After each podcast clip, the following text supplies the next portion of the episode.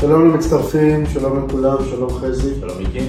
אנחנו ממשיכים בסדרת הידע, המידע הסרטוני והתכנים במסגרת מלחמת חרבות ברזל והחמ"ל הפיננסי שלנו כאן, במטרה לתת כמה שיותר כלים להתמודד עם המצב וגם להיערך נכון למלחמה הכלכלית שקורית תוך כדי כל הלחימה הביטחונית והמלחמה ההסברתית. אני מיקי קבליס, נמצא איתי כאן חזי כהן, והיום אנחנו רוצים לדבר על המצב בשווקים ומה נכון או לא נכון לעשות בימים שכאלה, וממה המשקיעים צריכים אולי לדאוג. חזי, כן. מה אתה אומר? מה אנחנו עושים? תראה, אפשר להגיד שקודם כל אירוע כזה, בטח השבת הארורה הזאת, יצרה הרבה מאוד תחושת פחד. הרבה רגשות שפתאום התערבלו ותחושה שהקרקע נשמטה מתחת לרגליים, אז כמובן מעבר לביטחון האישי, פתאום נשאלת השאלה רגע מה קורה עכשיו בשווקים, מה קורה עם ההשקעות שלנו, החיסכון לטווח הקצר, לטווח הארוך וכו', ובעצם אם יש סיבה לפחד. אז אם אנחנו בכלל מדברים על ההיבט הכלכלי ואיך בעצם מדינת ישראל אמורה להתנהל בתוך המלחמה, תוך כדי, אולי גם אחרי וכולי, אז קודם כל צריך לשאול מה היו נתוני הבסיס. ואפשר לבוא ולהגיד שב-2023 סך הכל הנתונים הכלכליים של ישראל הם מאוד טובים. ולמרות שהסיפור שקצת הקדים, כל העניין של החקיקה והמהפכה המשפטית טיפה החלישו, אבל אפשר לבוא ולהגיד שקודם כל ישראל נכנסת לתוך האירוע הזה עם יחס חוב תוצר של בערך 60 אחוז, שזה מהטובים שיש בעולם המערבי, שיעור אבטלה שאולי הכי נמוך שהיה פה שנים, צמיחה שהיא בסדר, קצבים של 3 אחוז, אם היה איזושהי נטייה אולי לירידה בגלל הסיפור של המהפכה המשפטית. בסך הכל רוב הנתונים הכלכליים היו בסדר, זאת אומרת, כדי להתמודד עכשיו עם האירוע הזה של המלחמה, הגענו אחלה. אני אקשה עליך. בבקשה. הגענו אחלה, אבל יש לנו אינפלציה ברקע, יש לנו בעיית דיור שרק הלכה והחמירה תוך כדי הלחימה, ויש לנו תהליכי תמיכה כלכליים שרק בימים אלה מתחילים להתברר מי יקבל פיצויים ומי לא. איך זה משתלב עם השיח? אז קודם כל, בואו נכנס את השאלה, ממה בעצם צריך לפחד? מה, איך, איך זה מתחלק? אז בעצם אפשר לבוא ולהגיד שיש שלושה היבטים. אחד מהם זה מה יהיה משך המלחמה. הדבר השני זה מה יהיה ההיקף שלה. הדבר השלישי זה בעצם איך ההנהגה הכלכלית הולכת להתנהג. אז אפשר לבוא ולהגיד שמשך המלחמה זה מאוד ברור לכולם שזה לא יהיה זבנג וגמרנו, וזה כנראה הולך להימשך. ואם אני משלם את זה עם העניין השני של ההיקף שלה, אז הסימן השאלה המאוד מאוד גדול שהיה, אפשר להגיד בערך לפני שבוע, שבועיים, ואנחנו עכשיו בתחילת אמצע נובמבר, זה האם חיזבאללה נכנס לאירוע הזה וזה הולך להיות משהו הרבה יותר גדול. ואם זה הולך להיות משהו הרבה יותר גדול, אז כנראה גם משך המלחמה יהיה יותר ארוך, וכל עלויות המימון והעצירה של המשק ואנשים שיצאו לחל"ת וכו'. אז דווקא אפשר להגיד אחרי הנאום אולי הפושר של נסראללה וככה מבין השורות והנוכחות האמריקאית פה, ההימור שלי שזה לא הולך להתפתח, לפחות לא כרגע, למשהו הרבה יותר גדול. ואז מגיעה השאלה הכי משמעותית כרגע, ואנחנו גם רואים את זה בחדשות ובדיונים וכולי, זה איך ההנהגה הכלכלית הולכת להתנהג. ובסיפור הזה יש קצת את ניסיון העבר. גם מתקופות כמו סאב פריים והקורונה וכולי. והשאלה פה זה מה מידת ההיקף שצריך לעשות. וההיסטוריה אומרת שלעשות יותר מדי זה אף פעם לא יהיה רע מאשר לא לעשות בכלל או לעשות מעט מדי. ולכן כרגע הקריאה בעצם להנהגה הכלכלית זה פשוט לתת, לשחרר, לשחרר כסף, לסייע לעצמאים, לאנשים שבחל"ת, בטח לשיקום של העוטף, החקלאות וכל זה. ואת ההשלכות הלוואי שיהיו לעשייה שלה יותר מדי, אי אפשר להתמודד עם זה. ההשלכות שלה פחות מדי, יכולות להיות הרבה יותר קשות והרבה יותר קשה לתקן אותן. ולכן אני חושב שאם ההנהגה הכלכלית תחליט או תשחרר את הברז, מה שנקרא, ותיתן תמיכה, גם בגלל שהנתונים הכלכליים הם נהדרים, זאת אומרת, גם אם היחס טוב חוב תוצר של ישראל יעלה, הוא עדיין יהיה מהטובים במערב. זאת אומרת, אם חברות הדירוג, סליחה, אם החברות דירוג, באמת מה שמעניין אותם זה דירוג האשראי של ישראל וכמה חוב יש ביחס לתוצר, אז גם אם הוא יעלה קצת, זה לא יהיה כזה נורא, וישראל נמצאת במצב אה, טוב כלכלית כדי להתמודד עם הדבר הזה. מה שכן, צריך לעשות יותר מדי ולא פחות מדי. אני מקבל ומסכים, אבל בואו ניקח את הדיון לכיוון נוסף. הרי אנחנו לא יושבים כנראה בקבינט הכלכלי-ביטחוני ואנחנו לא נהיה מהמשפיעים, וגם כנראה שהצופים שלנו יותר יכולים להשפיע על מה שקורה בביתם ובכיסם מאשר על הפעילות עצמה. אז בואו ניתן את הכלים הפרקטיים. אנחנו היום נמצאים במצב שבו חלק מהאנשים מפונים, חלק באבטלה, חלק בחל"ת. אה, אנחנו לקראת סוף שנת המס, יש לנו אה, פנסיות לרובנו, אם לא לכולנו, קרנות השתלמות, תיקי השקעות. מה אתה מציע לעשות פרקטית היום? אנחנו נמצאים היום בתחילת אמצע חודש נובמבר, מה עושים? אז בוא נגיד ככה שכמובן לא הייתי משנה תוכניות.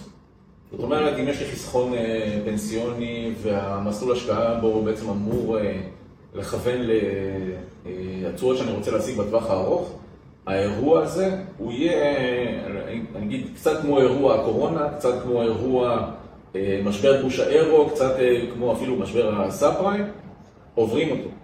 זאת אומרת, אנחנו אומנם באירוע שהוא ביטחוני, אה, והאם הוא יגלוש להיות אירוע פיננסי אה, מאוד משפיע? אני לא בטוח. אה, היינו גם ככה בנקודה שבה האינפלציה בישראל ובעולם התחילה לרדת. הערכה שהריבית בעצם לא הולכת להמשיך ולעלות, אולי אפילו תרד בתקופה הקרובה. זאת אומרת, כל הגב או הרוח הגבית לשוק המניות, שוק הנדל"ן, שוק האג"ח, יש מצב שהיא מתחילה לאט לאט לנשוב, אולי ובזכות גם האירוע הזה וגם בגלל מה שקורה בשווקים אה, בחו"ל ובארצות הברית. אה, זה אומר שתוכניות לטווח ארוך אני לא הייתי משנה. אה, כמובן שהחודש, אנחנו חודש אחרי השבת הארורה, אז אפשר לבוא ולהגיד שהתנודתיות וחוסר הוודאות לאט לאט יורדת. אנחנו רואים את זה גם בשוק המניות בישראל, שוק האג"ח בישראל, שוק המטח, שלאט לאט הדברים מסתדרים, ונכון, דולר שקפץ פתאום לרמות של 4.08, היום אה, בבוקר הוא כבר נסחר ברמות של לפני המלחמה.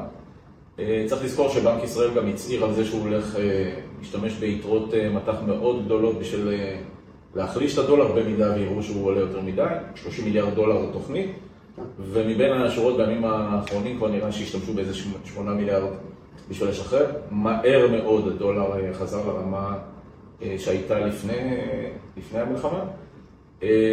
וזה בדיוק מה שאומר ששנייה בטווח הקצר, התנודתיות הזאת זה משהו שצריך להכיל אותו.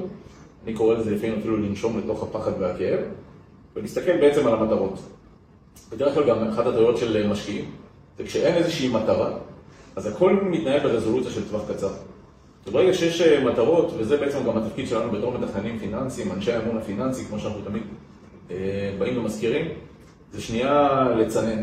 זה שנייה להרגיע, להסביר שבעצם במסגרת התוכנית ארוכת הטווח אין שום סיבה לעשות אה, שינויים. אה, ולפעמים אני אגיד את זה בזהירות, אולי דווקא לאנשים עם אה, כסף פנוי, זה דווקא הזדמנות נהדרת כעוד השקעה לטווח ארוך, לנצל את ההזדמנות הזאת ולהיכנס בעוד איזושהי נקודה שהיסטורית היא נמוכה. כי סך הכל שוק המניות בישראל היה יותר זול לפני האירוע הזה, בעקבות האירוע ויציאה של הרבה מאוד כספים, בעיקר ממניות בנקים וכולי, אה, אפילו יצרה איזושהי הזדמנות אה, נוספת, אז שוק המניות אה, בישראל הוא בסך הכל אטרקטיבי. אני אוסיף על זה עוד כמה נקודות ברשותך באותו קו. מי שתכנן להתחיל להשקיע יכול בהחלט להמשיך עם המחשבה ועם הקו הזה עם ההתאמות הנדרשות. מי שתכנן להפקיד לסוף השנה, בין אם זה כעצמאים או שכירים, יכול ורצוי שיעשה זאת, כי כמו שאמרת, רמות המחירים נמוכות, אז אנחנו בעצם מנצלים הזדמנות רכישה במחירים נמוכים. מי שתכנן אה, לקחת הלוואה כזאת או אחרת, נכון לא יהיה לבדוק מה התנאים הקיימים, כי יכול להיות שהם יהיו יותר מטיבים. לצד כל זאת, הייתי כן מציע לשקול צרכי נזילות לטווח הקצר של הרבעון הקרוב, ועדיין להמשיך להתנהל כמו שתכננו. ממש כאן בסרטון אנחנו נצרף קישור לשאלון שערכנו כאן במסגרת החמ"ל הכלכלי למלחמה, שיעזור לכם להבין איפה אתם נמצאים בכל סל ההטבות, פיצויים, זכויות וכן הלאה, וכמובן אתם מוזמנים להיעזר בנו לכל שאלה או לכל אה, דיון בנושא.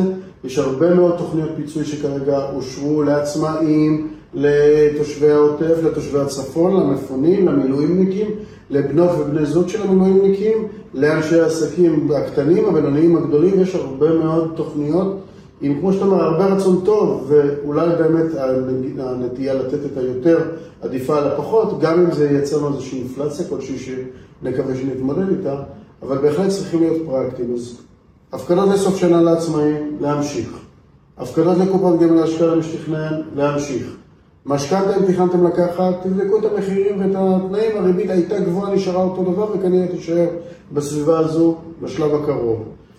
כסף נזיל, מי שטיפה עם ניסיון בשוק ויודע להכיל את התנודתיות שאולי עוד תהיה בטווח הקצר, אבל בהסתכלות ארוכת טווח אפשר להגיד שהזדמנות נהדרת להתחיל לבנות התיק לשנים הבאות, אפשר אפילו להגיד.